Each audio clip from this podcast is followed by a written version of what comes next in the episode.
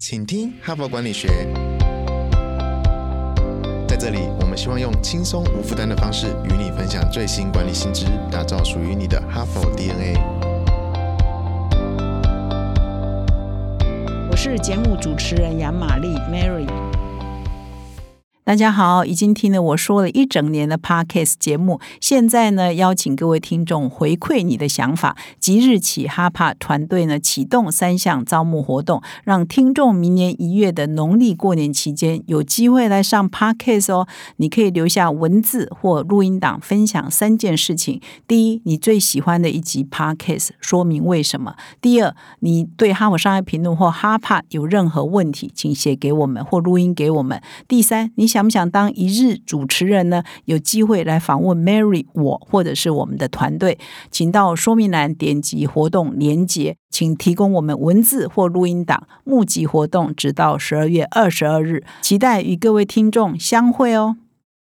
大家好，你最近有没有在追这个世界杯足球赛？有没有买运彩呢？其实你看比赛的时候，有没有想过啊？其实运动本身，球队的管理本身也是跟企业的经营管理很像的哈，所以呢，事实上有一些学者哈，国际知名的学者也好，台湾的一些管理界的学者也好，都很喜欢研究这个运动的队伍哈，他们制胜的方程式到底是怎么样？因为经营一家球队，我们表面上看可能看得到球星哈他们的表现，但事实上背后呢，也是跟企业的经营管理是一样的哈。球队的总教头啊，或球队的负责人啊，或运动队伍的负责人，其实也很像一家企业的C E O， 所以我们这个礼拜就选了这个运动管理学的文章来跟各位听众做分享。那么昨天跟今天呢，我分享的这一篇呢是、呃、现在在打足球嘛，是、呃、被足球史上誉为最伟大的教练，他是在二零一三年退休的哈、呃、但是呢他是在缔造的成绩到目前为止没有人可以打破哈。他是曼彻斯特足球俱乐部哈的总教头。那么在他这个任内啦，我们简称曼联啦，这一队简称曼联，在他任内呢一共拿了十三届的英国超级足球联赛的冠军，就是英超的冠军。那么、呃、他的队伍呢征战很多国际比赛都是常胜军，所以、呃、英国不久前过世的女王呢也曾经颁给他爵位，所以大家呢就封他为老爵士，因为英国女王颁给他爵士的称谓嘛。那他退休的时候之后呢，二零一五年 B B C 还为他制作了一个纪录片。那么今天我分享的这一篇文章，也就是哈佛商学院的一位教授叫安妮塔·艾伯斯，他显然对运动管理呢非常有兴趣，因为、呃、现在是十二月嘛，十二月号的哈佛商业评论封面故事，你现在在书架上啊，在这个书店啊，或者你是订户啊，或者你是我们网络的数位的订户、啊、我们这一期的封面故事就是安妮塔这个艾伯斯写的这个 F 一 方程式啊，赛车的这个常胜军的制胜方程式。今天跟昨天我分享的这一篇是他几年前所写的这个分析这个呃 Ferguson， 就是我刚刚讲这个英超的常胜军老爵士，他是曼联的这个总教头叫 Ferguson， 所以这篇文章就是分析 Ferguson 在带领这个曼联队的时候他怎么样带领的方法。那么昨天呢我已经分析了两个制胜的方法秘诀，然后制胜的秘诀，那一共的这篇文章分析它有八个特特色哦，他带领曼联队的特色有八项。那事实上这些分析起来，不管你现在是在管理一般的企业，或者是 N G O 组织，或者是你有一个团队要经营管理，其实这些道理都是一通百通的，然后所以也可以跟很多企业界的朋友做分享。那么我昨天分享的这个两个要诀呢，我在这里再稍微很快念过。一个是说他非常重视要做好基础功啊，所以他对这个球队最重要的是球星的来源啊做了一些改革，所以就建立了一个非常年轻的非常年纪小的这个青年培训中心，下到九岁他的星探到处去看有没有很好的这个年轻的小孩子呢可以来加入球队，从小就培养起。所以这个贝克汉呢也是被他们挖掘的。那么第二个特色是他非常勇于重建球队，就是说曼联的旗下他可以把他的人员呢分成五组，那每一组就可以去比赛嘛，所以每一组呢的排列组合呢，他被这个哈佛的教授誉为他是我们在做投资不是要资产重组吗？什么股票配什么股票 E T F 五十 要怎么组合，他这个也是很擅长做人才投资组合，就是把人呢调来调去，然后每隔一段时间呢就重新 portfolio， 每一组的 portfolio 都重新改，他非常擅长于这个人怎么样排列组合呢是可以成为最强的队伍呢，他是非常擅长的，所以这个也可以应用到我们企业的人资的管理或者是人员的管理嘛，就是你要不断的 rotate，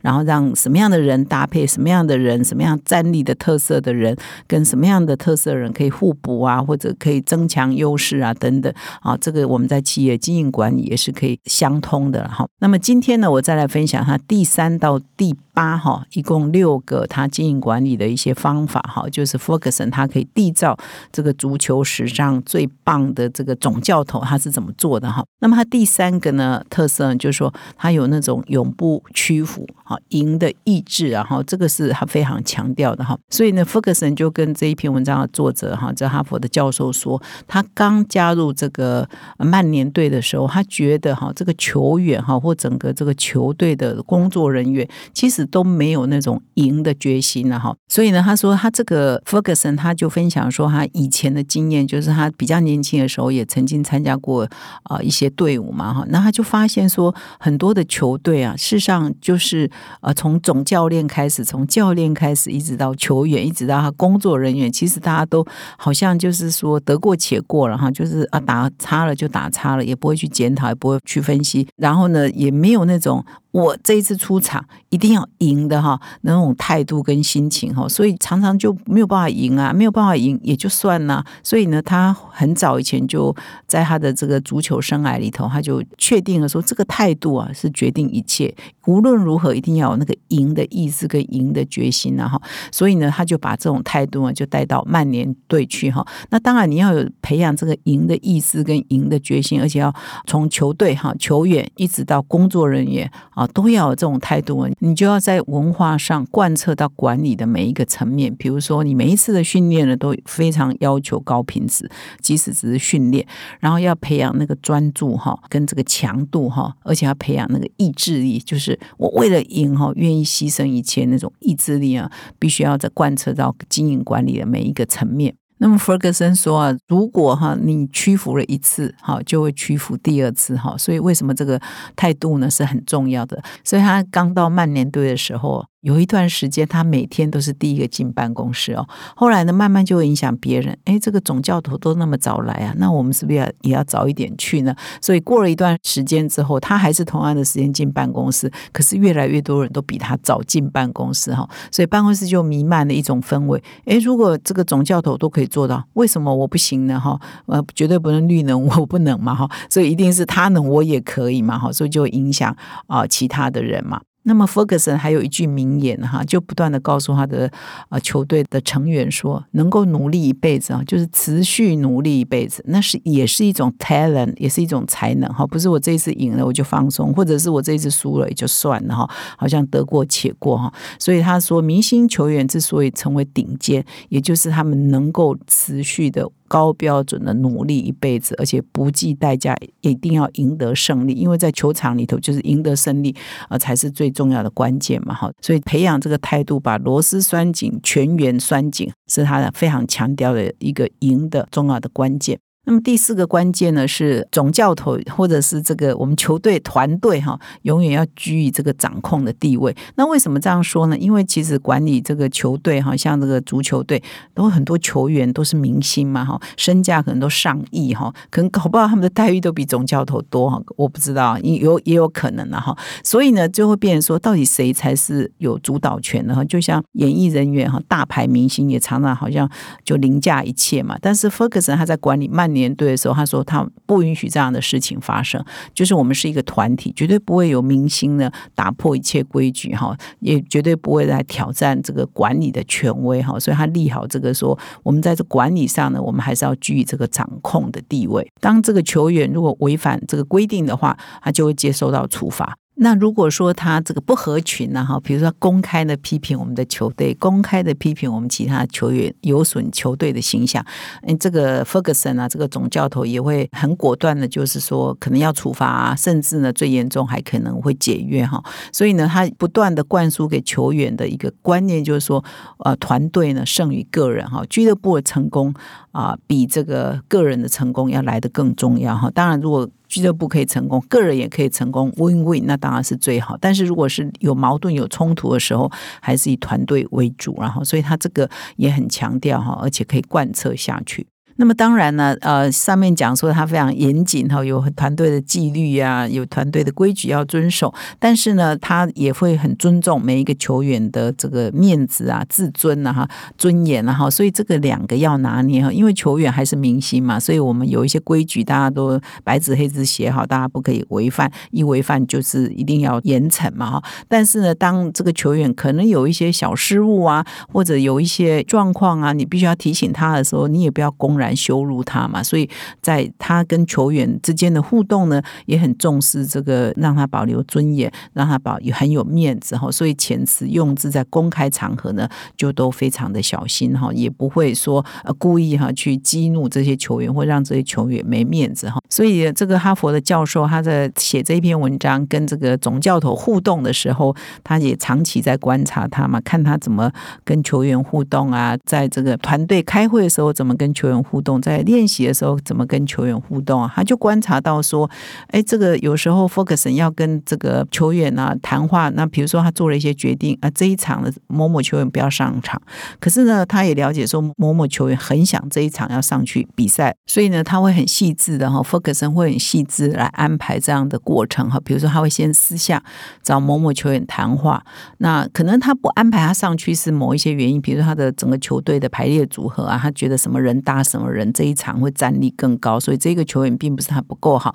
而是说诶，那在这一次的战力组合以及对手的状况呢，你不宜上场、哦、那所以他会先私下、哦、先跟这个球员先先沟通好、哦、而且并且要给他信心说并不是你不够好、哦、也不是、呃、什么特殊的状况，而是整个的团队、哦、或者整个策略的关系、哦、所以他要先安抚他，所以呢也不会让他说突然间这个球员本来是兴致很高说诶我现在状况很好，我一定要上场，而这一次我一定会表现得很好，不会公然的就是没有预告的情况之下就让他在当中接受到这个讯息，他会没面子或者他会很挫折，所以他会很重视这些球员的情绪，要事先的沟通。而且 Ferguson 也相信一件事情，这边有一个名言就他常常在做，就是他说骂都没有用啦，你对球员大吼大叫都是没有用的，你批评他也没有用啊，你以为你批评他他就会改进，如果是这样全世界人都是很棒嘛，所以没有人会喜欢被批评，也没有人会因为被批评而进步，这是他相信的，所以他认为说只有鼓励才能让球员更好，所以他认为对球员最棒的两个字呢，就是 well done well done 你做得很好，就是对球员最大的鼓励，所以他绝对很少呢批评球员或当众批评球员让球员感到自尊受损，除非他是犯了一些呃，比如说球队的规矩啊，那是另当别论。那么在这个我们打球不是都有中场休息时间吗？通常是八分钟嘛，那这八分钟呢 Ferguson 呢都会好好的利用。如果说啊，现在啊、呃、我们到这之前呢是属于赢的哈，是我们打得蛮顺的哈，是属于占上风哈，他就会呃在八分钟精神喊话，就是大家要专注，大家不要得意忘形，要小心后面还没结束嘛。那如果说打到现在中场休息前是输的呢，啊他也会啊就是说 to the point， 就是说找出他认为大家呃失误的地方或 miss 的地方错误的地方，然后请大家下半场就要改进，所以他是在这个很刻意的在经营恩威并施的过程啊。上面那个重点说有错就要罚，那不团队就要罚，而且有一些规矩如果犯了就一定要罚，这是威的部分嘛。恩的部分就是他私下对他们的情绪啊，对他们的鼓励啊，对他们的照顾也是要并进，所以要恩威之间要拿捏得很好。那你不能光有 N 没有 V 啊，也不能光有 V 没有 N 啊，所以这个也很符合华人的一些管理的哲学，要 N 威并施，也要让球员怕你，我总教头总要我的权威嘛，但是也要让球员尊敬你，要让球员爱你，有问题愿意来找你。所以 Ferguson 呢就在这个不同的时机扮演不同的角色，有的时候他说他有时候像个医生啊，要诊断你的问题嘛，有时候像个老师教你，有时候像个父亲关心你，所以看不同的场合呢，他就扮演医生、父亲、老师不同的角色这边穿梭哈，这还蛮有趣的哈。我想我们很多 C E O、很多企业的主管也是，然后不同的时候扮演不同的角色。那么第六个，他这边下的标题哈，小标是为胜利做准备哈。那看内容呢，就发现说他其实常常在平常呢就进行一些魔鬼的训练哈。什么样的魔鬼训练呢？蛮有趣的，我们把两个搭配来看，就是说这个教授啊，这个哈佛商学院的教授在分析研究这个曼联队哈他的比赛的赛季里头，他就发现说，这个 Ferguson 在退休之前的十个赛季里头，他所带领的曼联队是所有的联队当中，就是在在中场休息之后，在最后的十五分钟平手，就是只剩下十五分钟，但是到目前为止是平手，或者是已经中场休息也是平手。在平手之后呢，在最后最短的时间内反败为胜，或者是说赢过的，就是说本来是平的，后来我赢了。他的 Ferguson 的这个带领的队伍是最多的，就是说在平手之后，在最后只剩下一点点时间之后可以拼出胜利的，就是他。这表示说他的球队的耐力比较强嘛，他的这个呃，人家打到最后都强弩之末了，已经没力气了，可是他的球队还是很有力气，说到最后是在比耐力嘛，比这个不服输嘛。因为有的人可能缠斗了一段时间之后就觉得啊，算了，赢不了了，他就可能意志力就会涣散。可是这个曼联队就是没有啊，他爆发力是比较持久的，他意志力并没有涣散，他这个赢的意志不会因为说哦已经缠斗很久了，因为人会到最后就想啊，算了，放弃了，反正好像也赢不了了，放弃了，他们就不会嘛，所以才会到最后还是胜利还是属于他们嘛。那是这怎么做到的呢？为什么他可以比较持续呢？球队的球员的耐力是比较强，可以撑到最后呢，而且把这个赢的意思可以贯彻到最后，就是他平常的练习就是这样。所以他在平常的练习里头就常常出一些这个魔鬼题，比如说大家来练习，现在比赛只剩下五分钟，那我们现在是平手，我要怎么样才可以赢呢？所以就很多这种类似这种魔鬼的、呃、这个演练，然后就是你要常常把这个真实球赛上可能发生的只剩下十分钟，我们现在是平手，我不相上下，大家都精疲力尽了，那你怎么样在这样的情况之下，诶，我们要比我们的对手再撑久一点，赢的意志再多一点，好，那球技还是要维持住。所以这个战略啊、战术啊、技巧就不断的反复的练习，所以他会不断的模拟这样的情境，我把它称为魔鬼训练了，那让他们的球员之间、他球队之间可以撑到最后一刻，赢得最后的胜利。所以他们永远在为胜利做准备，永远在平常练习头就把各种情境都模拟了，像模拟考一样。我觉得这个也蛮好的，说我们在企业也可能要常常有一些演练，最差的情况可能怎么样，比如景气可能会怎么样，我们要怎么演练，怎么样迎战这个，比如说如果明年预测这个景气，各界预测都是会走向衰退嘛，那我们现在就要来模拟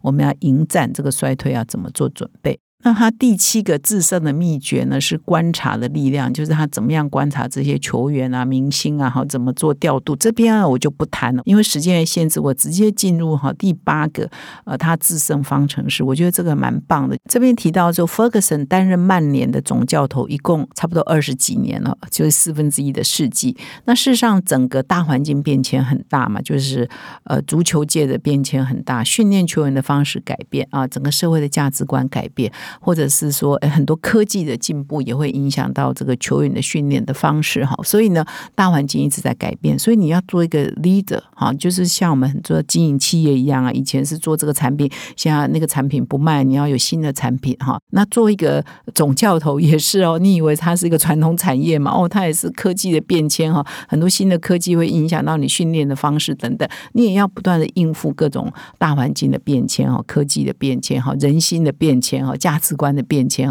球员的态度的变迁等等。所以作为一个你要长期的一个领袖领导者，你就要不断的调整你的管理的方式跟训练的方式嘛。所以呢，曼联队的这个 Ferguson 这个总教头当然也是一样啊，所以他就不断的要调整他的、呃、适应跟调试的能力。所以曼联的前执行长也是这样来描绘 Ferguson， 说他展现了非常巨大的调整的能力，可以因应、啊、球赛的改变以及外在环境的改变，所以要缔造这个辉煌其实是不容易的。所以呢 Ferguson 在他任内其实有很多很多的创新都是足球队首见的首发的，后来呢就其他队呢也都会 follow。 比如说我昨天以及我今天一开始有提到说他成立了这个少年培育中心，这是他是足球队最早的，他下到年纪九岁开始他就派这个球探、啊、到各地去寻找一些孩子很适合很有潜力、呃、踢足球的，所以就培养这些年轻人。贝克汉就是在他的队伍发现然后培育出来的嘛。那现在这种做法呢就已经是很普遍，很多球队都采用这样的培育以及挖掘、呃、潜力明星的方法。那么他也是这边提说他也是第一个足球教练大胆的让四名顶尖的前锋球员花了一整个球季就四个竞争两个名额可以上场。那这个也是说他对这个角色的重视，他也是第一个、呃、足球总教练做这样的事情。那同时呢，他也是第一个大量的增加幕僚人员，因为我们一般球队都会认为球星最重要嘛，可是他认为幕僚人员很重要，而且他也雇用了一组运动科学家来支援教练，就是要用一些科学的方式来培训教练。所以这些呃专家就建议说啊，球员的更衣室要增加维他命 D 啊，要弥补这个日照不足的问题啊，那采用 G P S 感测器的背心啊，要穿这种东西啊。一开始训练开始二十分钟后就以数据，后来还导入说用数据来分析运动员的表现，在练习的时候就开始呃观察运动员嘛。那么 Ferguson 呢，也是第一个足球、呃、教练为球员聘请验光师的教练、啊、也他也请来的瑜伽老师，每一周呢帮球员上两次课、哦、让他们的身体可以柔软嘛、哦、然后他也在训练场装设一台新颖的医疗设备、呃、一些简单的手术呢，如果说球员有一些小问题，简单的手术呢他就在球场上就可以做了。那 Ferguson 所以愿意做以上这些投资啊或创新，是他也了解到时代已经改变了，科技也改变了，大家态度也改变了，所以他们也要跟着改变。所以他也想要把曼联他的训练基地打造为全欧洲最好的这个足球训练基地，才有办法吸引到最好的人才愿意或者是球员来加入他们这个队伍。所以 Ferguson 呢，在他退休以前呢，他其实也就是一个不断推出变革、不断因应环境变迁而做改变的一个领导人。我想这个跟很多企业的经验都是一样的。讲到这里也比较可惜的是说、啊、Ferguson 退休以后，曼联呢就不复往日啊，就是说他有可能还是没有做到一件事情，就是传承，成功的传承，找到很好的接班人，把他的辉煌呢可以持续下去。所以 Ferguson 退休之后呢，曼联呢就很少再拿到什么英超的冠军了。那以前的竞争队伍呢，现在的表现比他还要好。那么近期呢也发生说，处于他旗下的巨星 C 罗